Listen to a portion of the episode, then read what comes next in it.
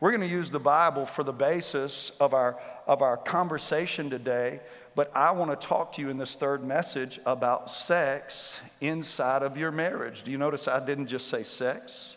And I didn't just say marriage, I said sex in your marriage. Sex in your marriage.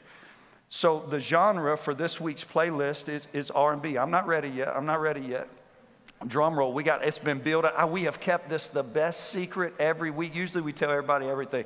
I've been getting messages. Which ones what song we doing this week? What are we covering? But I want to run you back through the three that we've done just so you can understand what playlist is all about. Playlist is about taking some of the songs that we oftentimes listen to that are in all of our playlists and, and, and, and giving them some sort of spiritual application. This isn't so much a series about what we're against. How many of you know you go to church, and I'm a hellfire and brimstones preacher a lot of the time, but I'm always filled with love, mercy, and grace. God's not bipolar. God always shows himself merciful to those that repent, and God always shows himself angry against those that are obstinate and hard hearted. So God is the same God, but there's two sides of God, and the sides of God that you see in his attributes to you are present predicated on the response of your heart to God's commands. When God says you can either dig your heart in, your feet in the ground, and say, I ain't moving, and you're going to see the anger of God. If you say, I humble myself under your hand, oh God, and I'm sorry for what I've done, you'll see the mercy of God. So we oftentimes have to preach the full counsel of God's words, which sometimes convicts and sometimes edifies. It just depends on where you're at in your walk. I can be preaching the same message and somebody's getting built up and somebody's over here feeling like they need to crawl under the seat. Somebody's over here feeling like they want to stand up and shout, and the next person's breaking out in buckshot sweat. Amen. There's people getting, they, Pastor Denny used to say this there's people being offended and people being saved under the same sound system every Sunday morning. It's the same message, the same preacher, the same anointing. The response is your heart. It's not the preacher. It's your response to the message. I was dealing with a subject we're going to deal with today in Rochester one time. And uh, man, I was preaching the truth. I mean, I was spitting and just preaching.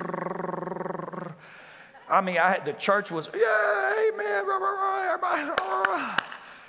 And uh, I got an email that said, hey, I'd love to go to lunch with you. after, after you pastor for a while, you know what that means. so the follow up email to that is want to go to lunch about what? Don't take three days and stew on what you want to talk to me about and then me walk in and be blindsided. Give me three days too. I'm giving you way too much information. so I walk in with this gentleman. He said, Man, I want to tell you that's an incredible message Sunday morning. And I said, Man, I appreciate it. Thank you. And he said, I was just waiting on the punch he said, uh, "Man, that you, by golly, you really know that Bible. Man, that was annoying. Man, people were really in." And I and, and I said, "Yeah." And he said, "Well, you, you do know my my daughter is in that situation."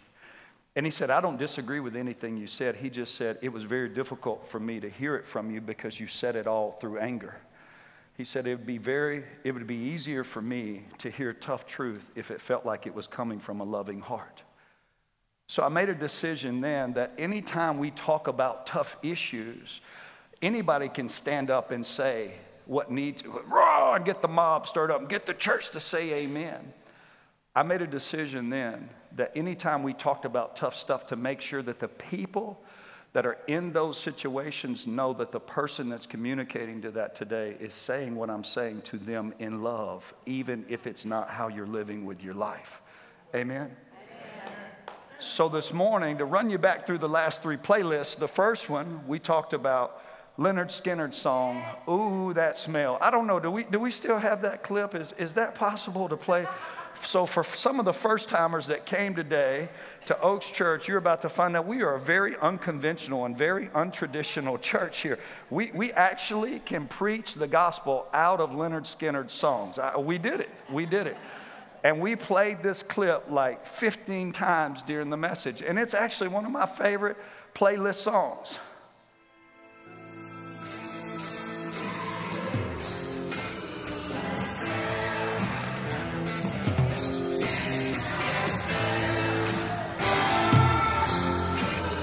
All right, all right, all right, all right, all right. Get the second one ready. And, and at this point, some of you have never been here before, like, how in the world does that have to do with anything with the gospel? I'm so glad that you asked. The Bible talks about repeatedly in the New Testament that all of our lives are releasing an aroma. All of our lives are giving off a smell to the people we encounter every day. Ronnie Van Zant wrote that song to his brothers in his band and said, Drugs and alcohol is killing you. Can't you smell that smell around you? We're fisting to lose everything. Paul said, as Christians, we're either dying to ourselves so that the life of Christ can live and it puts off a sweet smelling aroma to the world around us, or we're killing the life of Christ, crucifying him again in us so that our flesh can live by being stingy and greedy and prideful and arrogant. And that puts a stench of death around us that smells like stink to other people. And so every time we live out our week, every decision we had to make that week after we listened to that song, husbands were saying to wives, Can't you smell that smell? You're smelling very selfish right now. You smell. And then she was then she would wait on him to mess up. And he'd say, oh, I'm gonna, I'm gonna do this, I'm gonna do that, and I'm leaving you and the kids. And she, Can't you smell that smell? Ooh. Either your life is releasing the aroma of Christ's life or it's releasing the aroma of your own self will. Then the second week, after we covered Southern rock in the playlist genre, we then went to pop. And it's a very popular song. I think they're going to play it for me now.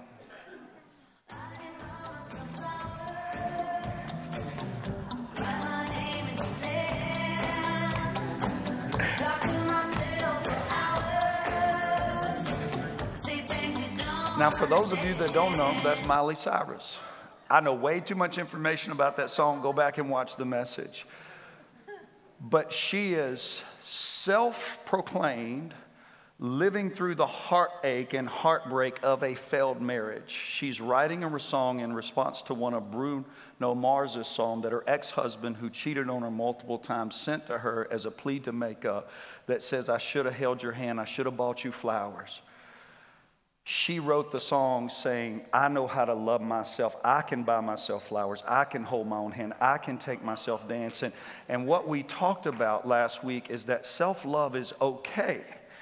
The ideology of self love and self acceptance is okay when addressing mental health issues and mental health disorders, but it is an ideology that is, is very old. It's not new.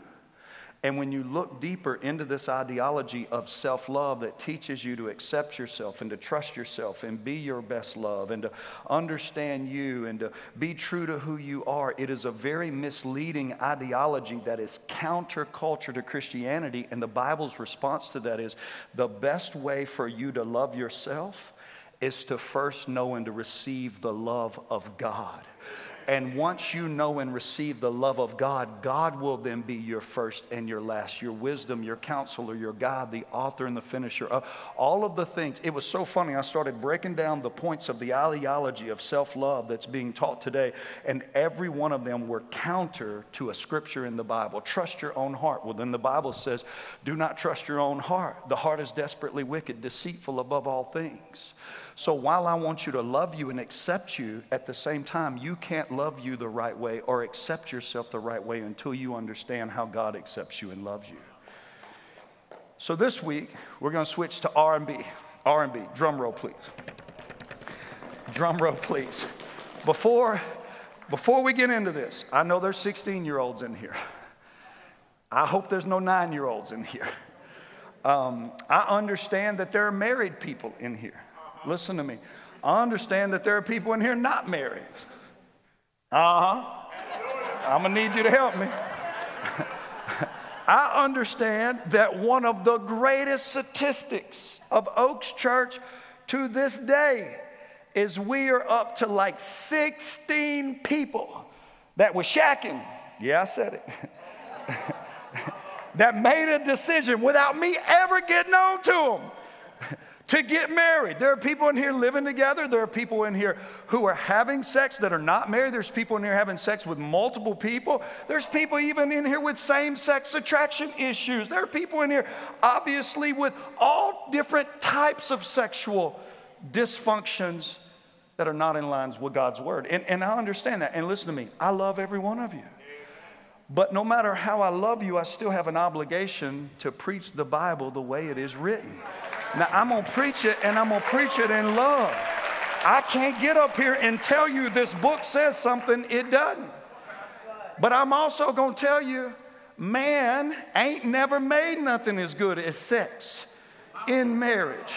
It's better than Coca Cola, my friend and it's sacred and it's special. And if you protect it and if you use it the way God said use it and intended for it to be handled, it will be one of the most joyful things you ever get to celebrate on this side of heaven. Amen or oh me. Now, men, I don't think you put it together yet, but I strategically waited to Father's Day to teach on sex. If you didn't love Pastor John, you ought to love me after today.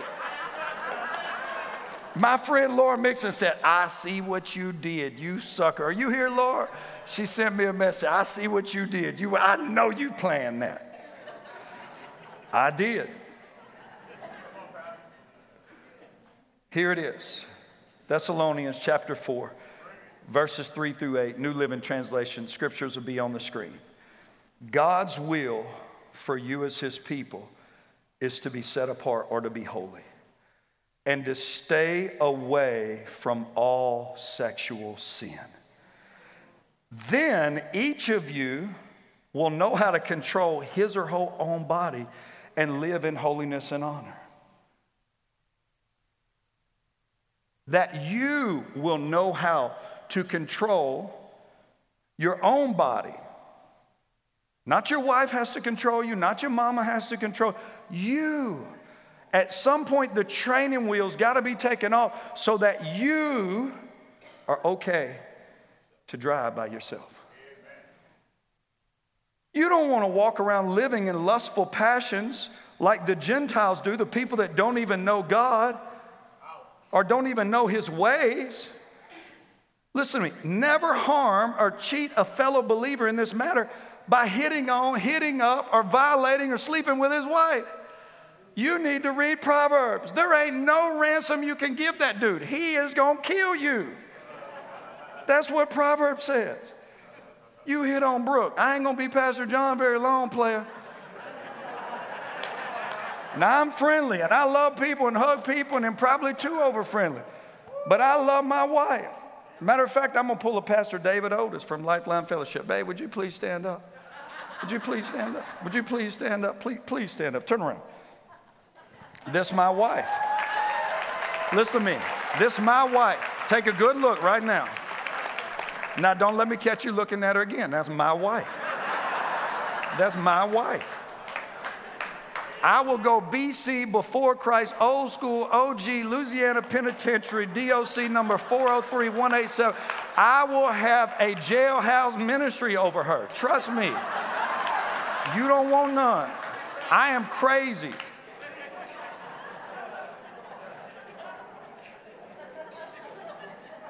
But more importantly, the Lord avenges all such sins. Listen to me.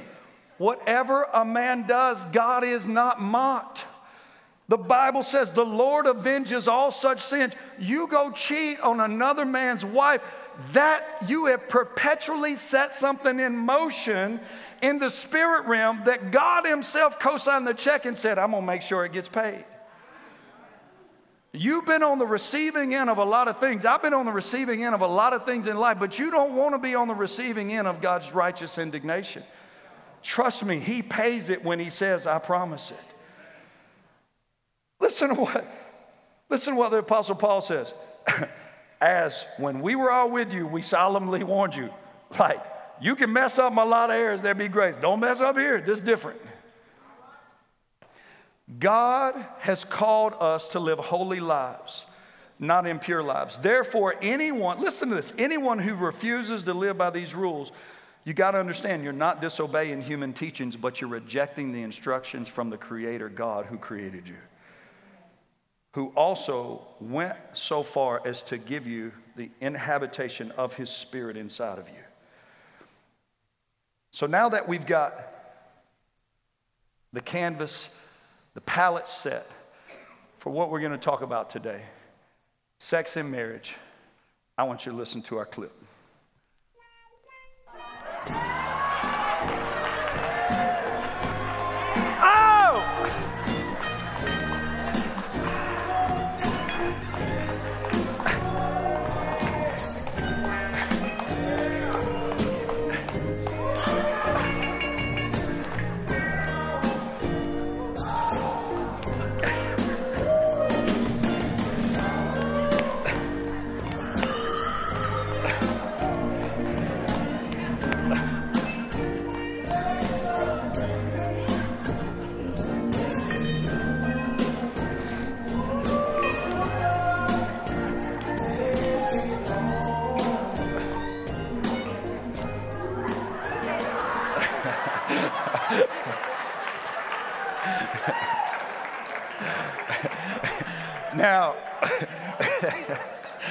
Know I'm fixing to get in trouble.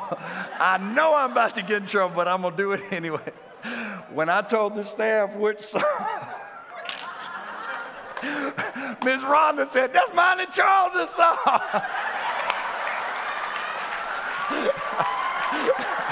hey, hey. I said, I said, okay. Listen to me. If you are alive in this room, if you have red blood going through your veins, if you have a pulse, you know that the prophet Marvin Gaye penned it perfectly when he wrote the lyrics to this song describing the feelings that we have all felt in or out of marriage. Amen. Amen. Listen to what he said. He said, I've been really trying, baby, trying to hold back these feelings for so long. And if you feel like I feel, baby, then come on, come on, come on. now, the problem is those feelings don't come with a governor that worry about if you got on a wedding ring.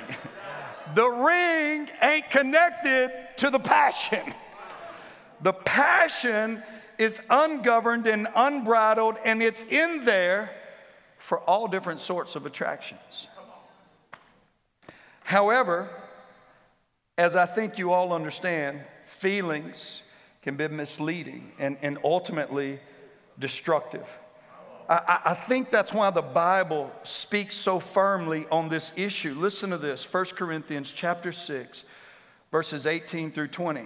Paul again, he says, Make it a practice to run from sexual sins. No other sin so clearly affects the body as this one does. For sexual immorality is a sin against your own body.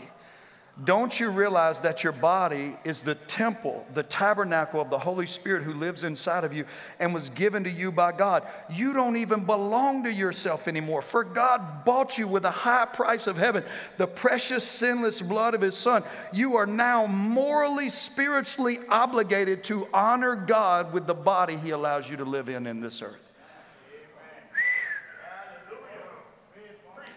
Don't get me wrong.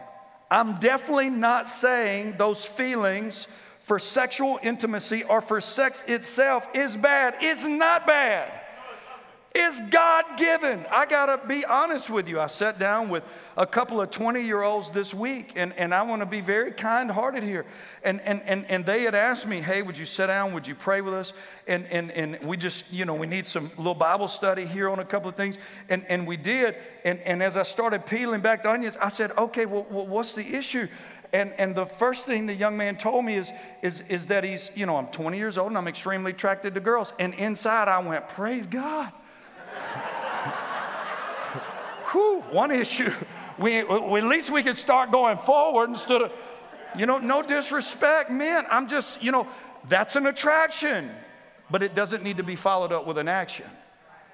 Amen?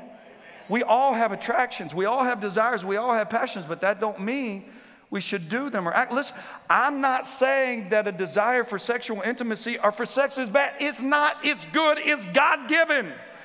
I'm like, man, praise God. You're a red blooded man. Woohoo! Now let me talk to you about learning to control that because if you don't control that at 20, this will eventually show up in some other area of your life later that will destroy a bunch of other things if you don't learn to check this now.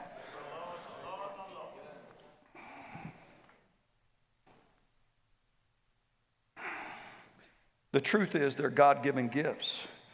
And the older that I get and the more that I study about them, I see that God, who's given us this great gift, listen, you know this, we're in the Bible Belt, to whom much is given. Much is what? To whom much is given. To whom much is given.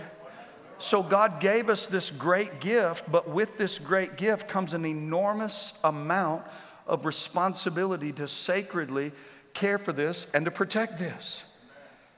Matter of fact, the Bible says we must protect it ferociously.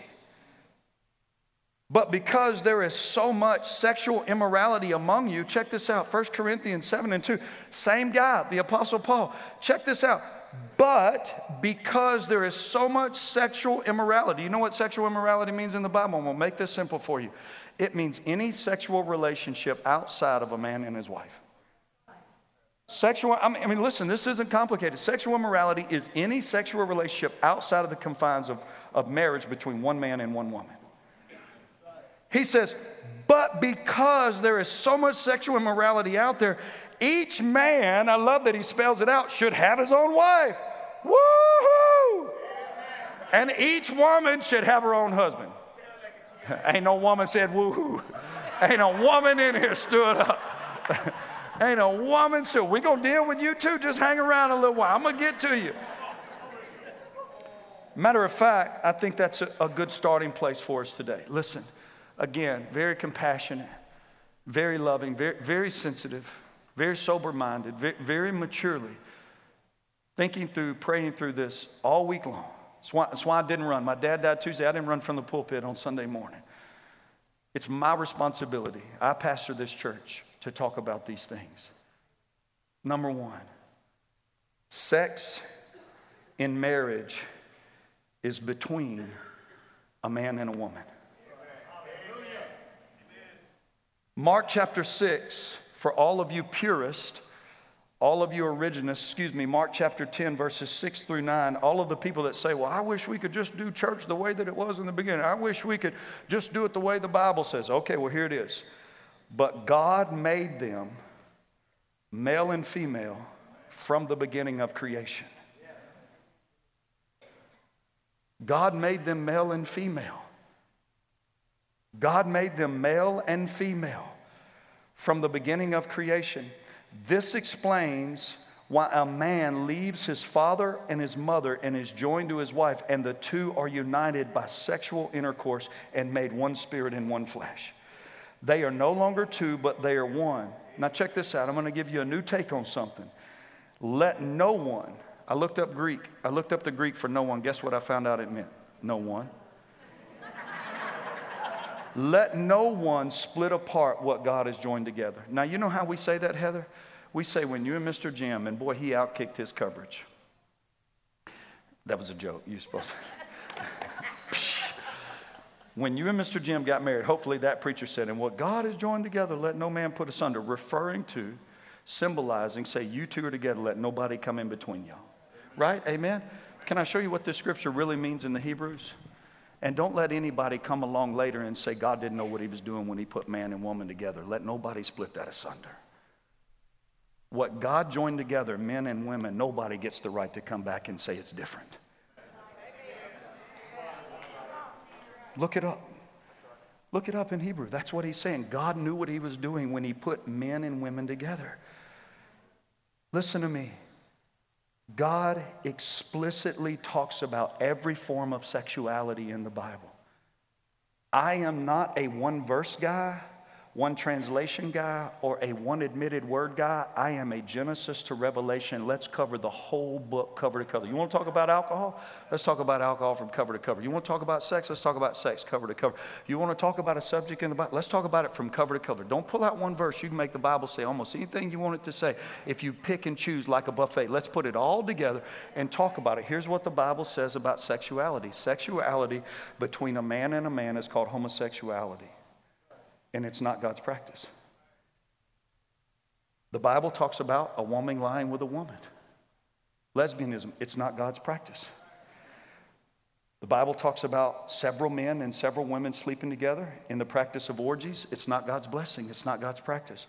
The Bible talks about men laying with children or women laying with children in pedophilia. It's not God's practice. The Bible talks about every one of these that society ideologies the world is wanting you embrace today as alternate lifestyles. I love the person. I don't care what attracts you. I have attractions too. That just may not be my attraction. Remember what I read to you last week? Some men's sins, some women's sins are evident. You see it. Sexual sins are with the body. You see them when they walk in the door. But don't forget, your sins will follow you to the judgment. You got some things going on that people can't see because it's not a sexual sin, but you're both sinners. We all have actions. We all have attractions. We all have desires. We all have passions. But at the same exact time, these sexual practices from cover to cover have never been endorsed by God as being his intention. Loves people that are in them. It's just not God's best. It's not God's best. Oh, and there's one more. You want to cover the last one? he says a man should never lie with an animal and a woman should never lie down for an animal. It's called bestiality. God says all of these practices homosexuality, lesbianism, orgies, pedophilia, or bestiality are all condemned abominable practice for, for the original intention of sex between a man and a woman in marriage. Now, did I say it clearly enough today? I'm saying it lovingly. I'm just telling you, God has something better for you. Again, please hear me. This is not a sermon series about what I'm against, what the Bible's against. I'm, I'm not trying to focus on what we're against. I'm trying to show you what we're for. I'm trying to show you what you're missing. I'm trying to show you God knew, the Creator knew more than you knew, or whoever you believed who told you that last lie knew.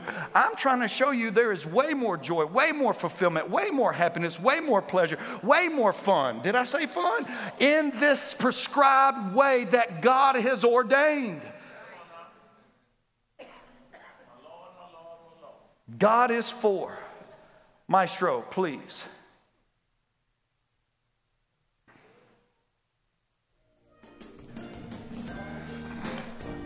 God's for it.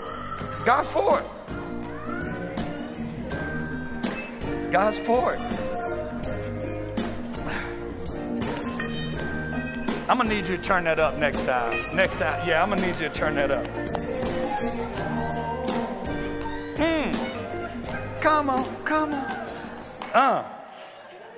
God is for sex in marriage. God is for sex between a man and a woman, not a, not a woman and an ox. Not, not, not, not, I don't want to make fun, not, not, not, listen, even in Middle Eastern customs and times, when even, even in the Old Testament, when they would take villages and they would say, 432 virgins were captured. Men were not allowed to marry those little girls until after an age of accountability, even in the old covenant. You, there, there's never, listen to me, there has never been a society.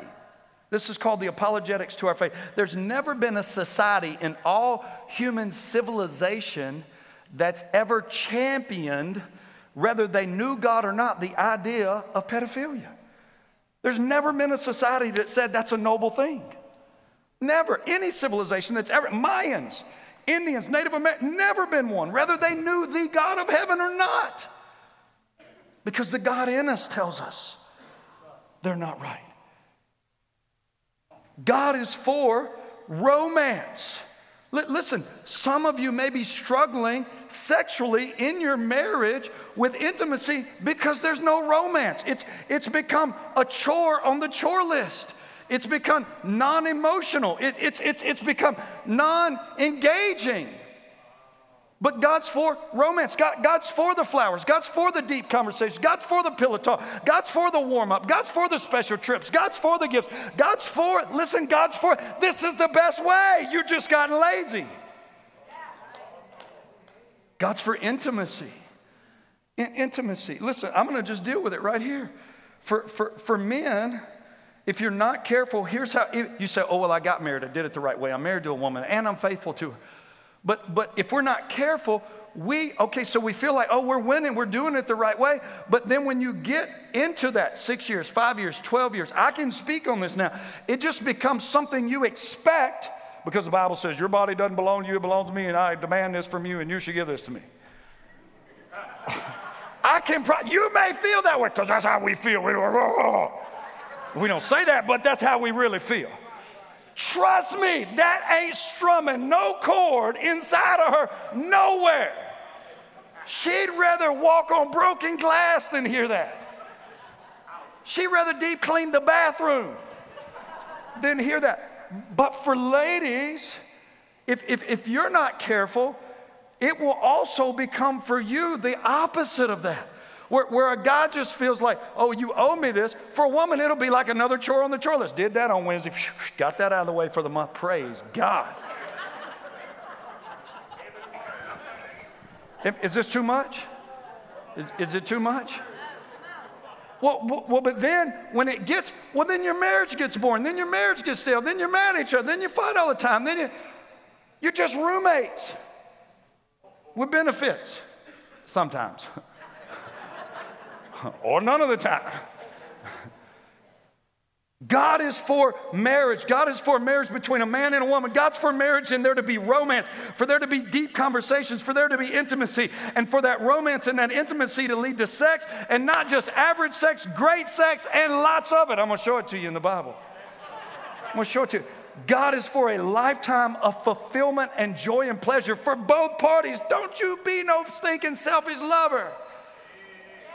Don't you know? Is this too much? Am I, am I, am, oh God, I, I got to, got to. God is for this to be sacredly protected by the confinements and the guidelines that He's given. I'm not trying to show you, I'm not trying to keep you from having fun. I'm trying to show you how to most fun. You know me. I'm not looking to, to drive in between the lines. I'm looking to color. I'm not just want to ride the Harley. I want to ride it with no hands standing up. You know me. I'm just trying to give you. this isn't about how prim and proper we can keep this. Is how, oh Lord Jesus. Number two, as I was saying. Sex in marriage, guys, help me. This will go a long ways with your wife, I promise. It's cheaper too. Sex in marriage is to be monogamous. Divorces are expensive. Families are crushed. Lifetimes of relationships are destroyed. Businesses are torn apart.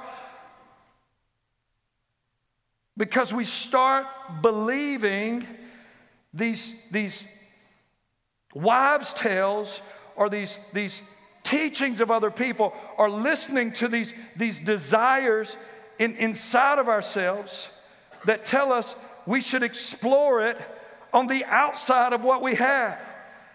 Listen to what the author of Hebrews says. He says, Give honor to marriage and remain faithful to one another. I think in the King James Version or the New King James Version, it, it says this so that the marriage bed be and remain undefiled, that, that you're not letting other people in and she's not letting other people in it. God will surely judge people who are immoral like this and commit sexual immorality and adultery. Now, I'm just going to go ahead and, and, skin a few cats here since I talked about some. Again, I'm, I'm saying it nicely. The, the world we live in today is normalizing all of this. There's shows on, on cable television. Sex and marriage is to be monogamous, not between a woman and multiple men. That's called polyandry. God speaks very clearly in the Bible about polyandry. A woman should not be married to multiple men. I don't know what kind of guy that is, but I ain't got one bone of him in me. Brooke gonna have three husbands? Lord, no, and we all gonna live together? What? Lord, no. Sex in marriage is to be monogamous and not between a man and multiple women. That's called polygamy. There are whole movements, whole religions built around the indulgence of that desire that are not founded in Scripture. Listen to what the Bible says Proverbs 5 15 through 19. Drink water from your own well. Share your love only with the wife of your youth. Why spill the water of your springs out in the street having sex with just anybody? You should reserve it for her and you. Never share it with strangers. And let your wife be a fountain of blessing to you. Rejoice with the wife of your youth. She is like a loving deer and a graceful doe. Here it is. You ready? Let her breast satisfy you all the days of your life, and may you always be captivated by her love. It's you and her, him and you. Not, I got a man and a woman. That's called bisexuality. Addressed in the Bible, never commended in the Bible from cover to cover, addressed. Here's what I love about the Bible. I, really do, and I've been waiting to have this conversation. The Bible is a book of integrity. It's a book of, how, how many of you know it doesn't tell you all the great things any character does without showing you also all the terrible things that they did? So we see men like Abraham take multiple wives. Well, then some idiot that doesn't read the Bible says, well, because Abraham's a father of faith and has many wives, I ought to be able to have many wives too. But wait a minute. Abraham was commanded by God not to do this. All right, so watch this.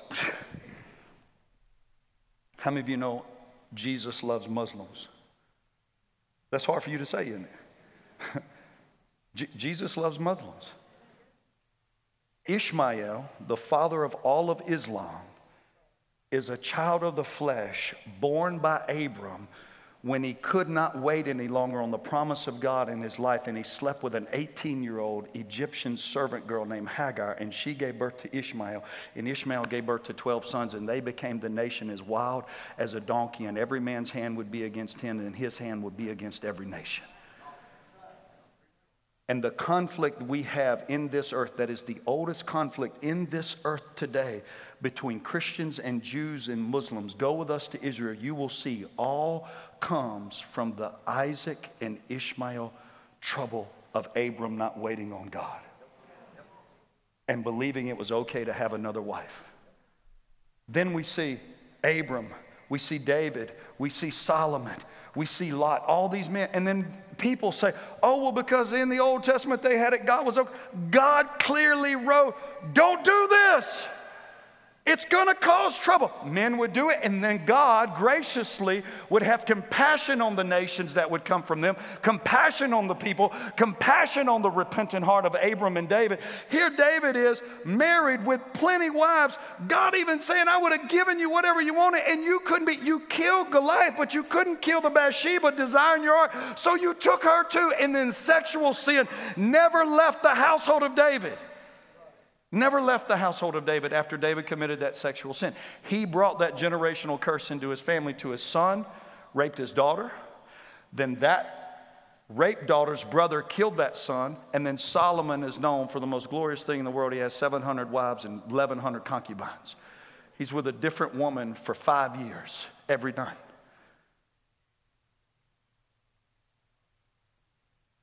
Oh, well, this is okay. No, it's not okay. It was never okay. God never convinced, God never said that was okay. It's not okay. It's just the Bible is integral and shows you the good and the bad.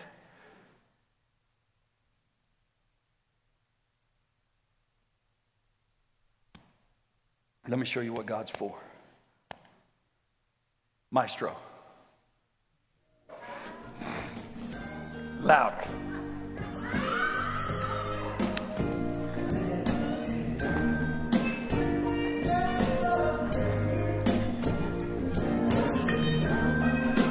I'm gonna need, uh, I'm gonna need you to give me some step lessons. God wants sex and marriage to be sacred. L- l- listen to me. I, I, I don't want to plan Sex Saturday and be wondering if the person I'm married to and engaging in intimacy with was with somebody else on Freaky Friday. Marriage and sex should be honest. It should be something you can both trust that you're only sharing the oh my God, let me just say the worth of a woman, in a sense, in society, is if a man has her and nobody else can get her. But trust me, you devalue yourself as a woman when everybody knows they could get you. You rob yourself of your own virtue. Understand your worth and your value is more than the frills or the feels or the affections of what some guy told you. You're a daughter of God. You're beautiful. You have purity and virtue in Him. You don't have to spill over your streams in the street. Sex and marriage is to be something that's fun. Now, listen to me. I got to be careful here because I know there's some young people in here. Jesus, help me. Ooh, I may have to come back to fun. I may, I got, I'm flipping through the files. Ooh, gee, I, I'm gonna post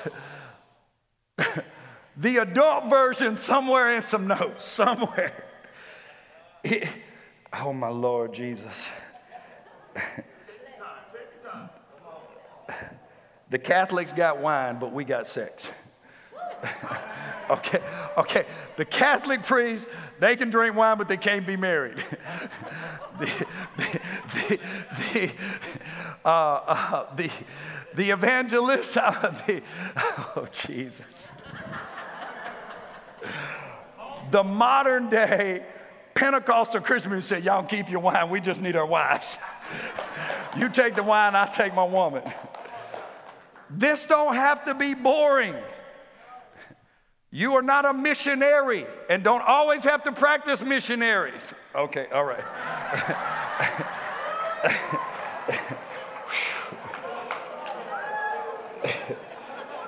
uh, whew, Jesus, help me.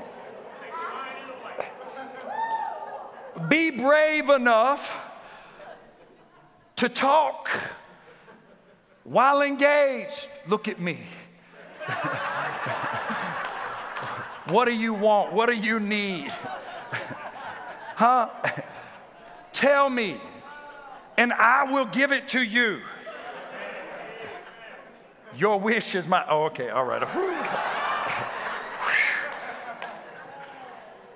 you can have sex in your marriage that is fun, that is fulfilling, that is rewarding, that'll make you like another country music song used to say, I'm having daydreams about night things in the middle of the. It can be something that you look forward to. Has Tuesday gotten here yet? Can, is it five yet? I'm going home. I got to get these kids in bed. All right. Maestro, help me again. I'm trying to show you God's for it. Don't make so many rules. Don't, don't be so overly self righteous and pious and religious that you don't have no fun in your sex life, in your marriage. Just make sure you're married and it's with your husband or your wife. Last one, and I'm gonna let you go. Pastor Chad's like, I have no idea how I'm gonna get him out of here today. Pastor Chad, I know he's scared to even come to the keyboard, but I don't have an email address, so I'm not looking forward to getting any emails. Sex and marriage is to be continuous. It's to be continuous. Man, there's so much out. Well, I'm just, well, I'm just not interested. Well, I just, my hormones are changing. Well, I'm just, well, I just, I can't do it anymore. I mean, guys or girl. That, that's, that's not the truth. That's not what the Bible says. Listen, to this 1 Corinthians chapter 7, verses 3 through 5. The husband should fulfill his wife's sexual desires, needs. And the wife should fulfill her husband. Did you notice it did not say here a woman should fulfill a woman's? Did, did you notice any scripture I picked out of any context of the Bible never said that a man should fulfill a man's, that a man shall fulfill a child's, a child shall fulfill a woman's, or an ox shall fulfill a man's? Ne- never said that. You know why? Because the Bible is consistent from beginning to end what God's intentions were for sexuality. The husband should fulfill his wife's sexual. Don't you ask for no quickie. You might get a pass on one, but you better be ready to deliver next time, big boy. Huh? Am I going too far? It's tight, but it's right. Huh? Huh? Don't you be no selfish lover player. Lord, no. That's how the flame dies.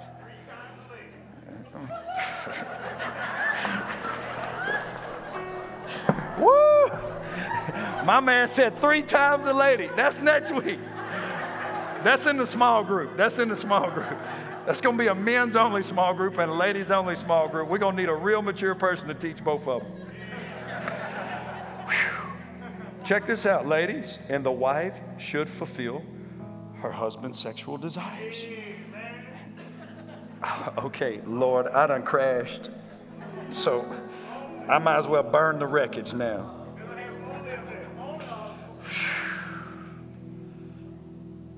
If he needs you to dress up like Little Red Riding Hood, go get you a little outfit. if you need your little police officer's hat and your little belt, all I can tell you is you better order you one. At least you ain't got to go in the store today and get it. They'll, Amazon will ship it right to your house with them other 37 packages wrapped up discreetly and nobody even know what's in it. Brooke got a haircut this week. I said, Oh my God, I got a different person to make love to tonight.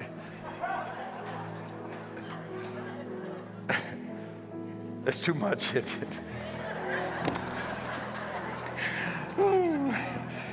Lord, have a happy Father's Day, man. The wife gives authority over her own body to her husband and the husband gives authority over his own body to his wife. I just got a picture of one of my best friends like this, wrapped up in a bow. Like, here it is, you can have it. the wife gives authority. She like covered up. She got make, got a mask on, teeth whiteners in, a towel around her head, three bathrobes. she is not looking forward to the.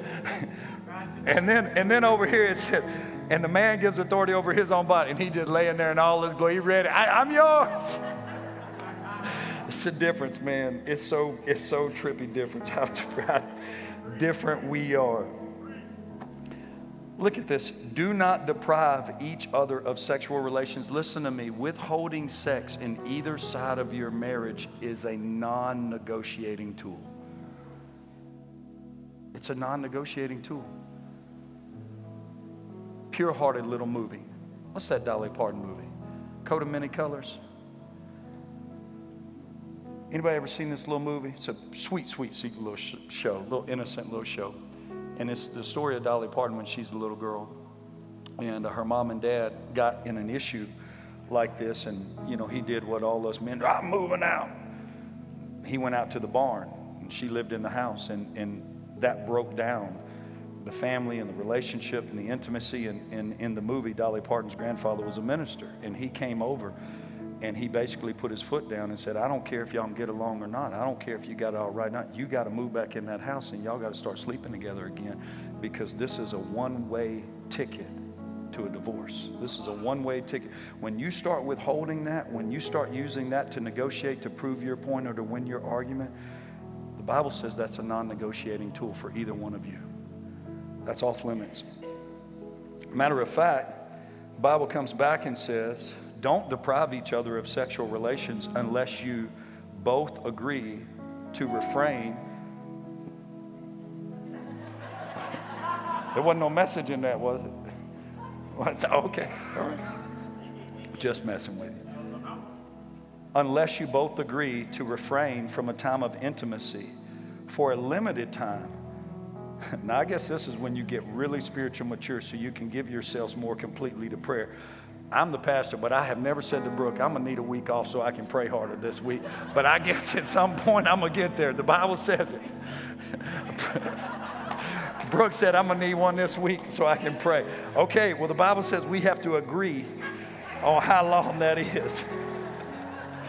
Amen. I'm just preaching the Bible, y'all. We're just having Bible study unless you both agree to refrain from sexual, sexual intimacy for a limited time so you can give yourself more completely to prayer.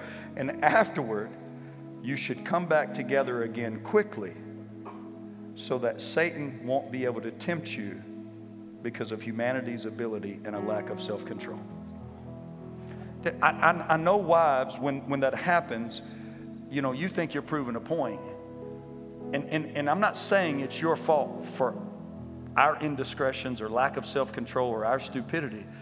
But literally, you have to be smarter than the enemy. When you use that as a negotiating tool and you withhold that in your marriage, you are literally driving yourself, driving your husband into a different relationship because we have this in us that is a part. Now, I'm not saying that makes it okay, it's wrong. You just have to be smart enough to know you're opening a can of worms there that could be destructive. Now, man, what am I saying to you? You got to not be an idiot. You got to you got to have self-control. You got to realize that God pays back when we transgress in that area that it brings death and damage and destructive that is generational, that can't sometimes even be repaired or fixed.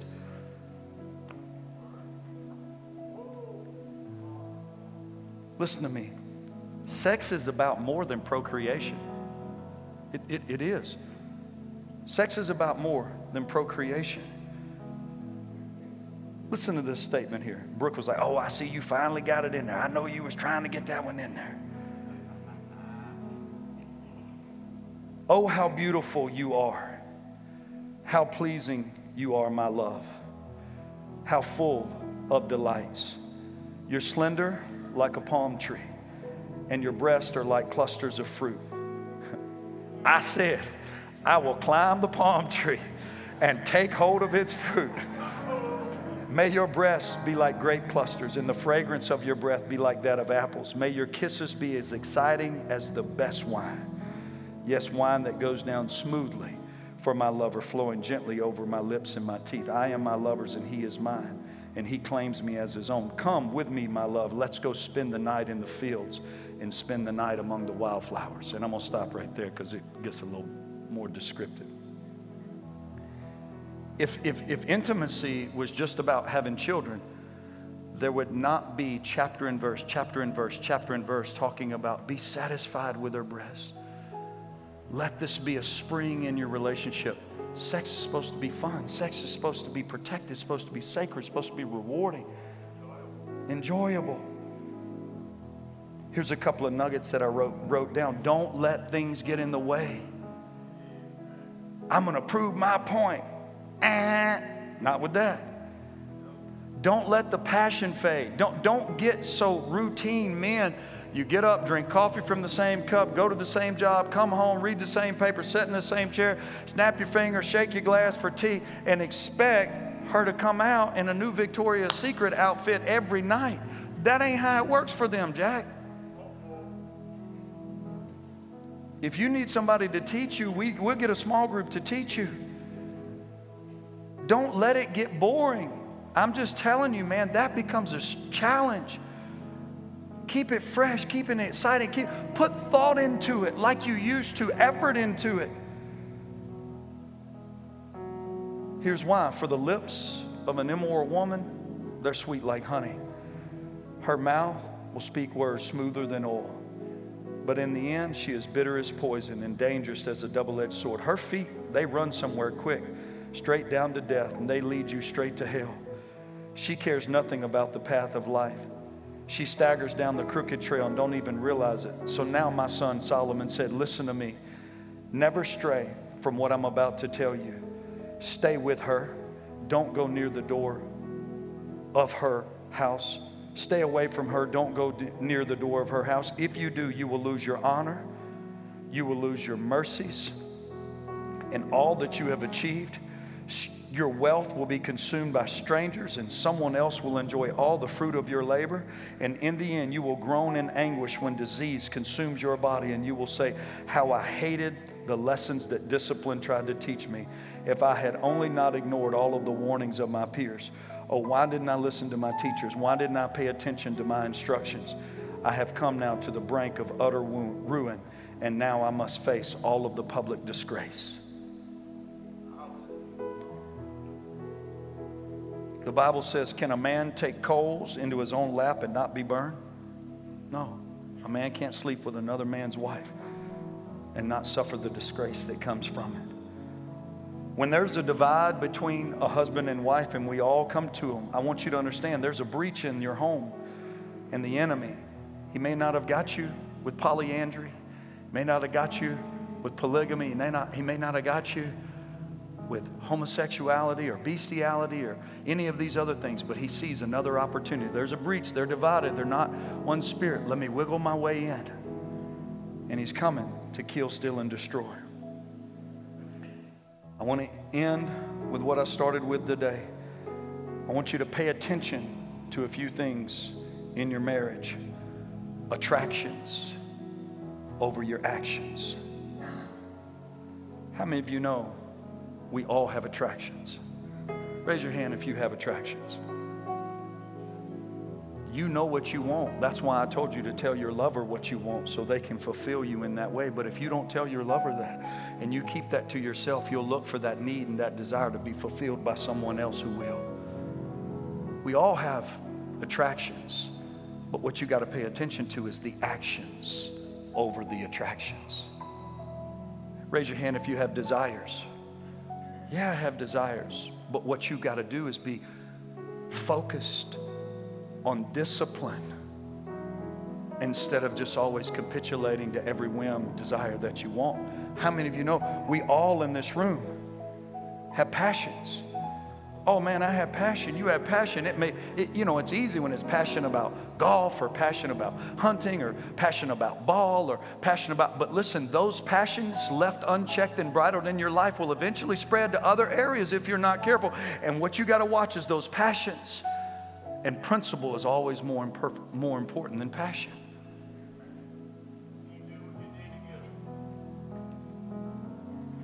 Again, I know there's a lot of people in here today and I am not being mean spirited, facetious, demeaning to any one of your struggles. I just want you to know, as Christians, we all have these attractions, desires, and passions. It's my job as the pastor of this church to tell you what this Bible says to safeguard your lives. I hope you understand that today. That's all I've attempted to do by using Marvin Gaye's song Let's get it on. Man, I want you to get it on, but I want you to get it on the way God said getting it on is best. God. Maybe you're here today and you're, you're celebrating that truth. Like, man, that Brooke and I, I, you know, listen, I'll be honest with you. I've made a lot of mistakes in my life, but I've never been unfaithful to Brooke in 13 years. Don't put, don't clap. Don't, don't clap. That's not what I'm saying that for. I'm here today and I can say, okay, on this day I get to celebrate. Yeah, maybe you're here today and you're celebrating that you've got God's blessings on your life and you're doing it the right way. I commend you for that. Here's some of those words that I said Don't let things come between you. Work through issues. Don't withhold sex.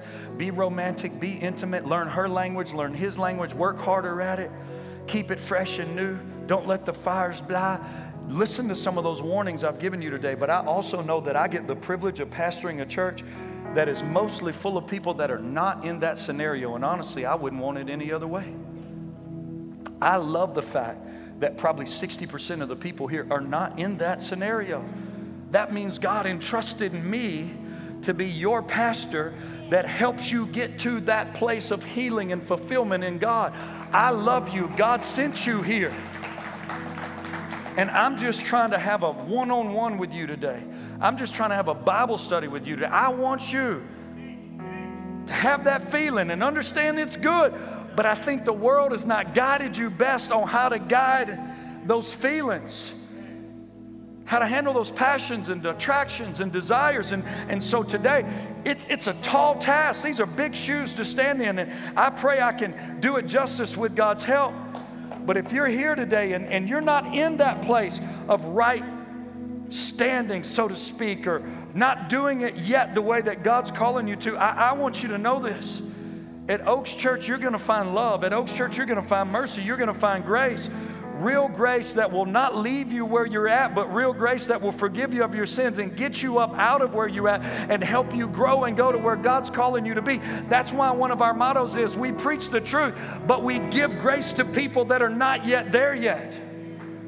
Because the truth of the matter is, there's some area in all of our lives that none of us are there yet.